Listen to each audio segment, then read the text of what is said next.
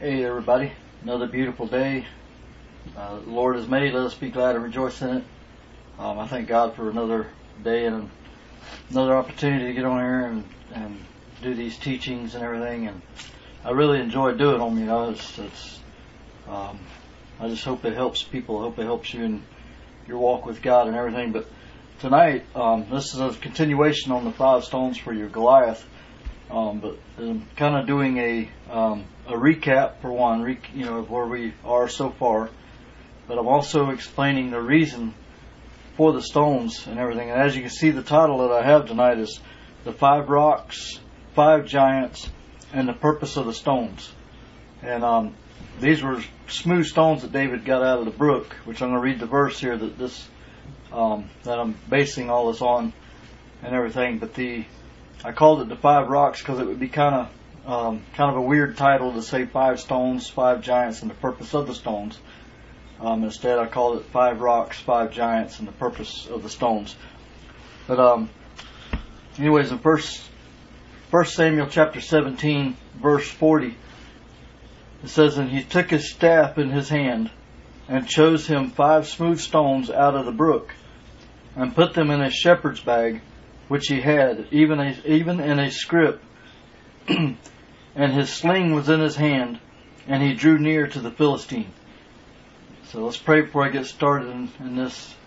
Lord Jesus, I thank you, God, for another opportunity, Lord, to get on here and, and teach your word, Lord, and to do these teachings, God, that you have put on my heart, Lord Jesus, to do. And God, I ask you, Lord, to speak through me, use me as your vessel tonight, Lord God, and help me, Lord, to bring this forth that it help each and every one of us in our walk with you, God. I can't do this without you, Lord Jesus, and I ask you, Lord God, to to use me as your vessel tonight, Lord God, as your oracle, and speak through me in Jesus' name. I pray, Amen. So he took five smooth stones out of the brook. The reason he took five smooth stones, he wasn't going to need five stones to to defeat Goliath, and I don't think for an instant that David even considered having to use all five stones against Goliath because he knew God was going to stand up and fight for him. There's a significant reason I believe that he selected five stones from the brook, and there was four there was four other giants besides Goliath. All these giants, if you study it out and look here in first in uh, First Samuel Second Samuel and in the Book of Chronicles, you'll find out that these five giants came from a city called Gath.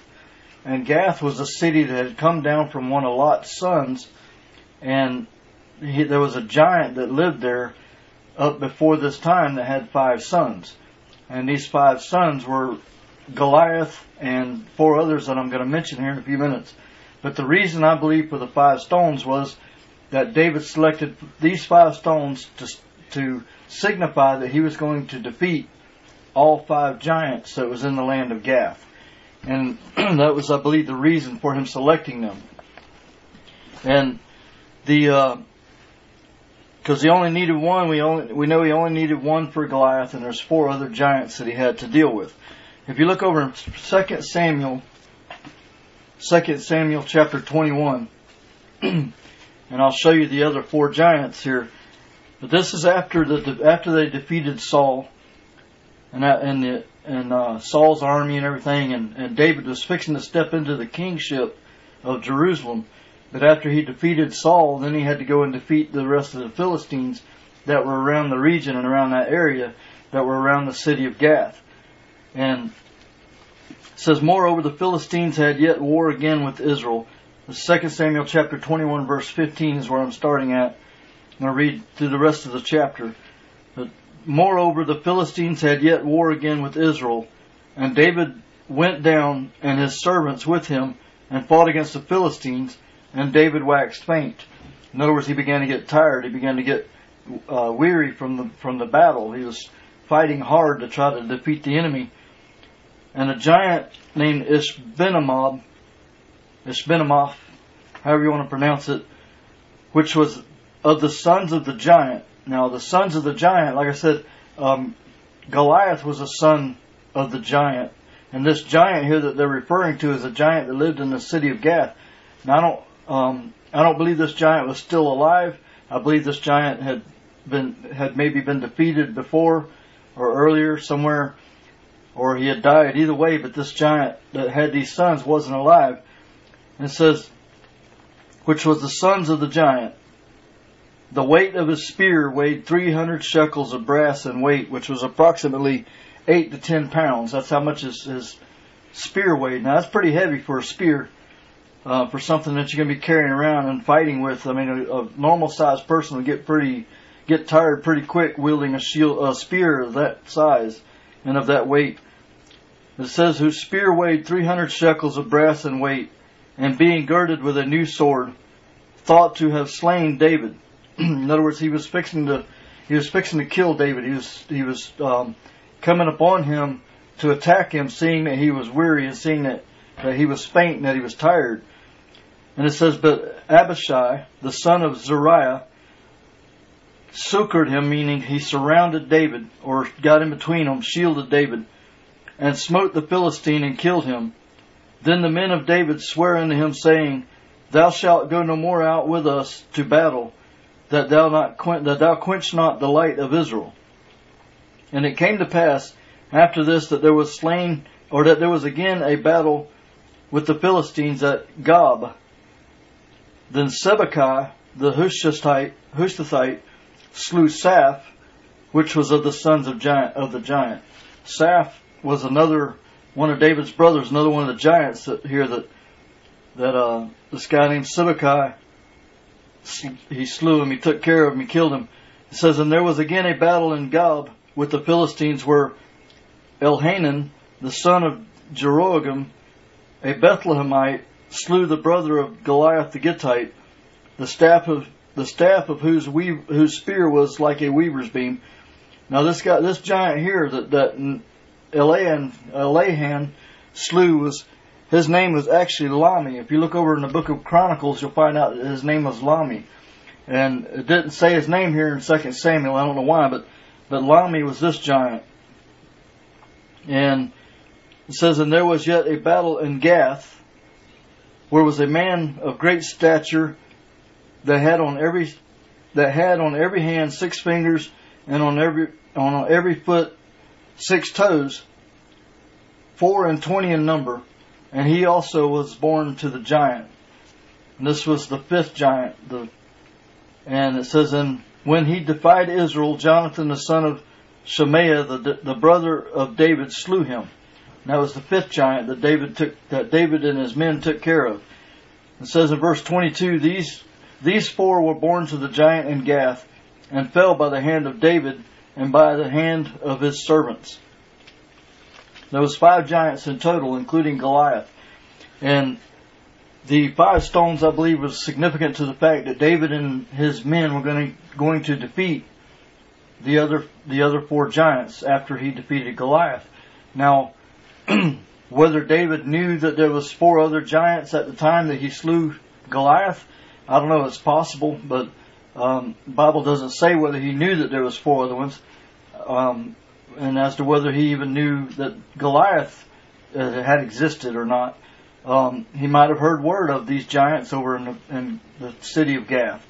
But either way, I look at it as the reason he selected this, those five stones was for that purpose, was to defeat all five giants.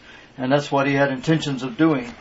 And of course, you know, after he became king and after he after they defeated Saul and his army, he did go after him and his men went after these giants. They went after all the rest of the Philistines and went to to take care of these giants and get rid of them, get them out of the land.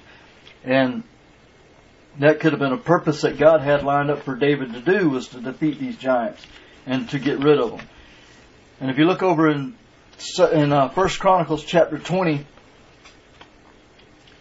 and it says here also as well, in this area right here, you could find that Lahmi was the giant that I was telling you that was slain by Elahan, which is uh, in verse 5. It speaks of Lahmi, the, giant, the brother of Goliath, that was slain by Elhanan. But in verse 8 it says, these were, these were born unto the giant in Gath, and they fell by the hand of David and by the hand of his servants. They, you know, he had taken care of those giants, but in this, in this chapter, chapter 20, it also it's um, reads the same thing that was in first in uh, Second Samuel that we read. But then I wanted to tell you that the five the five stones. The reason I'm doing this this message is because these five stones that I am talking about here, they are to help us today and against our adversary today. And um, you know, I taught, I done the teaching on the armor, all the armor of God. But see, there's also other things that we have in this life and in, in our walk with God that we have to use, that we have to be able to know and have to be able to do in order to stand when the adversary comes at us. And that's the purpose for this teaching on the five stones. And I'm referring to the, the problems that you might face in your life or in your walk with God as being as if, as though you were facing one of these giants because you're facing something that seems like it's an unbeatable odds, seems like a situation that you're never going to be able to overcome or not going to be able to make it through, or something that you feel that might take you out, or might might cause you to stumble and fall, or might cause whatever the situation or the problem might may be in your life. So see, we all in this walk with God, in our walk with God, in our in our trying to to be a Christian, you know, and trying to live the strive for for perfection and live as best we can for the Lord, we face things in our life that makes it hard sometimes. It makes us makes it very difficult to be able to stand and be able to stand our ground and and to hold fast to what you know what we believe in. And for this purpose, we have to grow strong. We have to grow stronger in these certain areas that I'm telling that I'm teaching these on you know, on the five stones. And I'm using the five stones as just as to show what you know what you use against your adversary, to show what you use against your situation. You know, like like I said with the first one, the very first teaching on this was the verbal attack. Or not the very first teaching, the very first teaching was an introduction into this. But the very first stone that I used was the confidence for the verbal attack. Meaning when the enemy comes and whispers in your ear and tells you things, tells you that you're not saved or comes, drops thoughts in your mind telling you that you're not, that you're not, that God doesn't love you, that God doesn't care about you and that, you know, people are talking about you in the church or whatever and trying to deter you off the path or cause you to stumble and fall or cause you to quit going to church because you're worried about what people think. When you shouldn't be concerned about what people think in church, go to church to serve the Lord. Go to church to get closer to God, to learn of Him, to get into His presence, to where you can gain strength so that as you gain strength, you're able to stand and it helps you to get stronger in Him. See, if you forsake going to church and say, well, I'm just going to stay at home and, and watch it on TV and that's where I'm going to have my church at. Well, see, it doesn't work like that because the Bible says, forsake not the assembling of yourselves together. And the, forsaking the assembling of yourselves together means you're forsaking going to church to hang out with others. In other words, you're staying home to watch live stream. Okay, yeah, you're staying home to watch live live stream. You might feel the anointing coming across your TV, but guess what? You're forsaking the assembling of yourselves together, meaning you're forsaking the fact that you're in the house with God, where you can gain strength off of others. Because sometimes we have to be stirred up a little bit by somebody else's praise to get us stirred up and fired up before we start praising Him. And uh, see that it it all works together. Each and every person in the church has a reason to be in the church. If God's called somebody and God's called them and, and anointed them or whatever and called them out and saved them in the house of the Lord, He's put them there for a reason. We all have a reason to be in our church. We have a, a purpose. We have a purpose in this thing. So we have to make sure that anytime that the church doors are open for assembling together to get into the presence of the Lord, to learn of His Word, to praise Him or whatever the, you know, everything that goes on in the church, we have to assemble together to gain strength from others and to help the pastor, to strengthen the pastor, to give him encouragement, to encourage ourselves in the Lord, to praise God, to get closer to Him, to get healing in our bodies, all these different things. And when we forsake that, we are missing out and we get, we lose strength. Uh, if you miss church one service, just one service in the week, the amount of strength that you lose in God because of the adversary hammering against you and trying to overtake you, it weakens you spiritually. So when it weakens you spiritually, it allows things to happen in your life because you, you let your guard down and you fail to realize that God's in control. You begin to look at the problem and look at the situation. Thus the, the enemy is going to get the upper hand against you. And when I say enemy, it's actually your adversary, whether it's your, your own mind, your own thoughts, or whether the, devil's hitting you or attacking you, whether it's a spirit that's coming against you, whatever the case may be that is coming and attacking you and coming against you. That's your adversary. That's your enemy. That's your Goliath or your giant that you're facing in your life. So having confidence, you see, you get confidence by when you get confidence is because you're you're exercising your ability and whatever the case may be to grow confident in yourself that you can accomplish or that you can do what you set your you know set your mind to do. In other words, if you're say you're um, I use my trade for an example. I'm a mechanic, so if I don't exercise that those skills in mechanicking, and I stop mechanicking and don't mechanic anymore for a long time, don't work on anything, no vehicles or nothing like that, I can lose my confidence in my skills or my ability. But as long as I exercise them every day and practice and use my ability to work on things, so um, as I'm doing that, I'm getting better at what I'm doing, thus gaining more confidence in what I'm doing.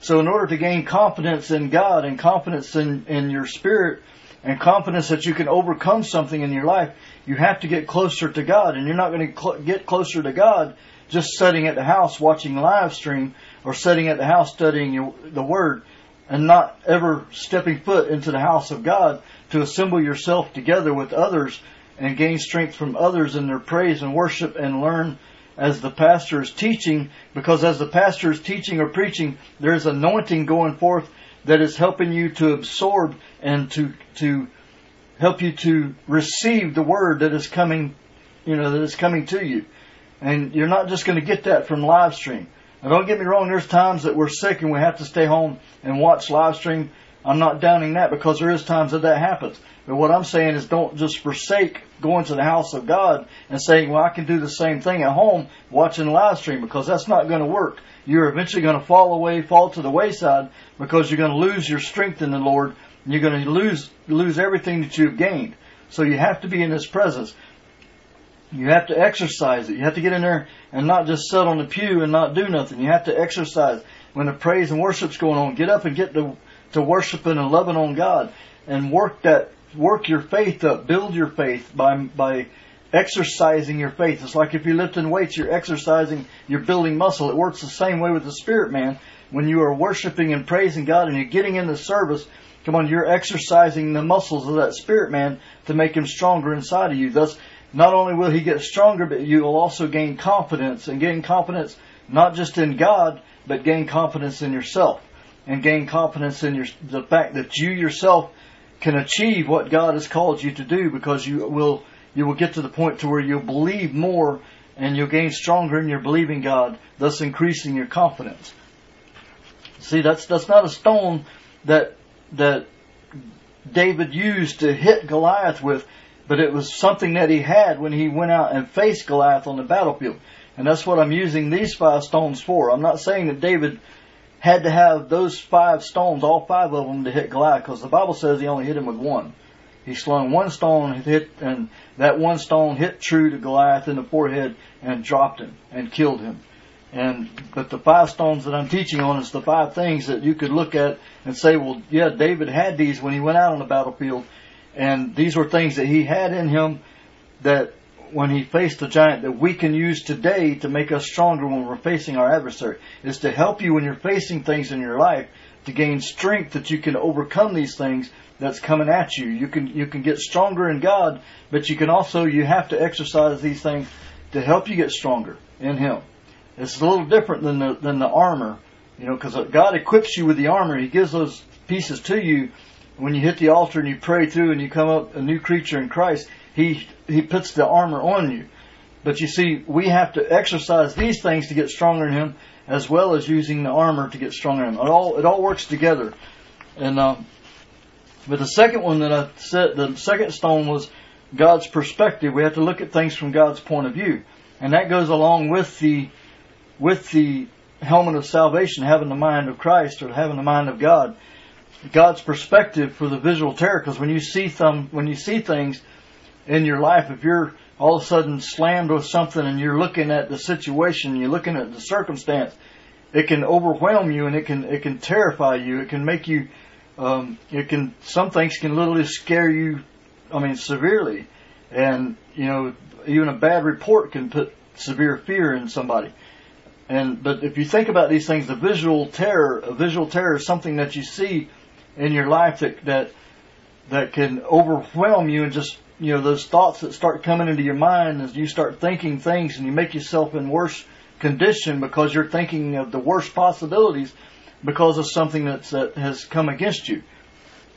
So you look at it from God's perspective and believe that God's got control of this situation, and you look at it, well, He's going to bring me through this because I know my God can overcome it. I know my God can take care of it. I know my God is going to move on my behalf. Just like David said when he looked out and seen the uncircumcised Philistine out on the battlefield, he looked at it as saying, My God that took care of me when I faced the lion, took care of me when I faced the bear.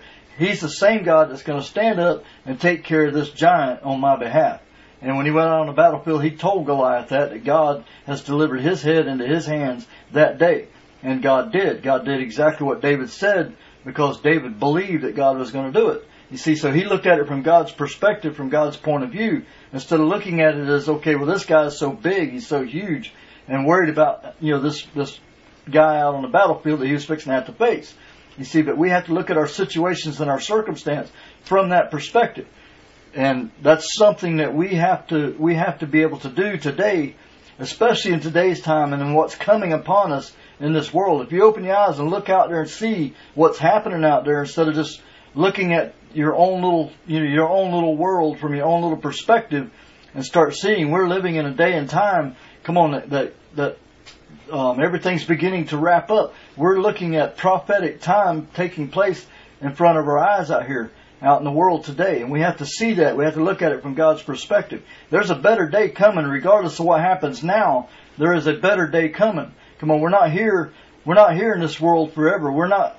We're not here to stay. We are just uh, travelers passing through. We're pilgrims passing through this land. This ain't our home. We're just we're just passing through. The Bible says because we have a, another home that is setting over in glory, waiting on us to get there. And then a new heaven and a new earth is going to be set down, and the old earth and the old heaven is going to be passed away. Behold, all things become new, and we're going to be just just like it was, I believe, during the Garden of Eden, with no sin, no bad things, no devil to worry about, nothing, none of that stuff. Because it's going to be just a beautiful, awesome, wonderful life that we're going to live after this, after all this is said and done. But you see, we have to see that. We have to understand that. You know, just suffer for a little while, but then good days, good things are coming. So you see, you have to look at it from God's perspective and remember that we're just passing through this life. Whereas a vapor passing through. So you have to live for God because you don't know when that vapor of your life is going to dissipate and no longer be here. So when that happens, then you're standing before Him, standing in front of Him, and you have to make sure you have the blood of Jesus covering your sins and covering your life and be a be a saved, born again, blood bought child of God. So when you're standing before Jesus, He can say, "Well done, my good and faithful servant. Enter into your rest." Instead of saying, "Depart from me, you worker of iniquity, for I never knew you." So you have to make sure that now, while you're here, that you live your life for God and that you try to live to the best of your ability for Him. So when you get there, you get the good reward and not the bad reward. So you have to look at it, that you have, but you have to look at it from God's perspective and know that now we have to live for Him and we have to be ready at all times to where when we step out of this life, we're standing in front of Him, we have a good report coming for Him and tell us to enter into our rest.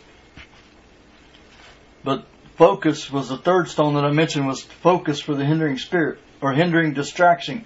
Okay, there's a lot of hindrances, a lot of distractions in this life that we have to we have to look past or look through the distractions and keep our focus on God, pressing towards that mark. We have to we have to make sure that we are living for God regardless of what goes on around us and not let the enemy distract us and deter us off the course and make sure that we keep our focus on God. See, that's the reason for these things. And just like when David went out on the battlefield, he had a focus. He had a focus on he was that God was going to stand up for, on his behalf and when he focused, he focused on Goliath, on the giant, not on the guy carrying the shield. See, he had his focus on the problem that to take care of the problem, to eliminate the problem. You see, and when we get distracted, we get distracted by the shield, alright?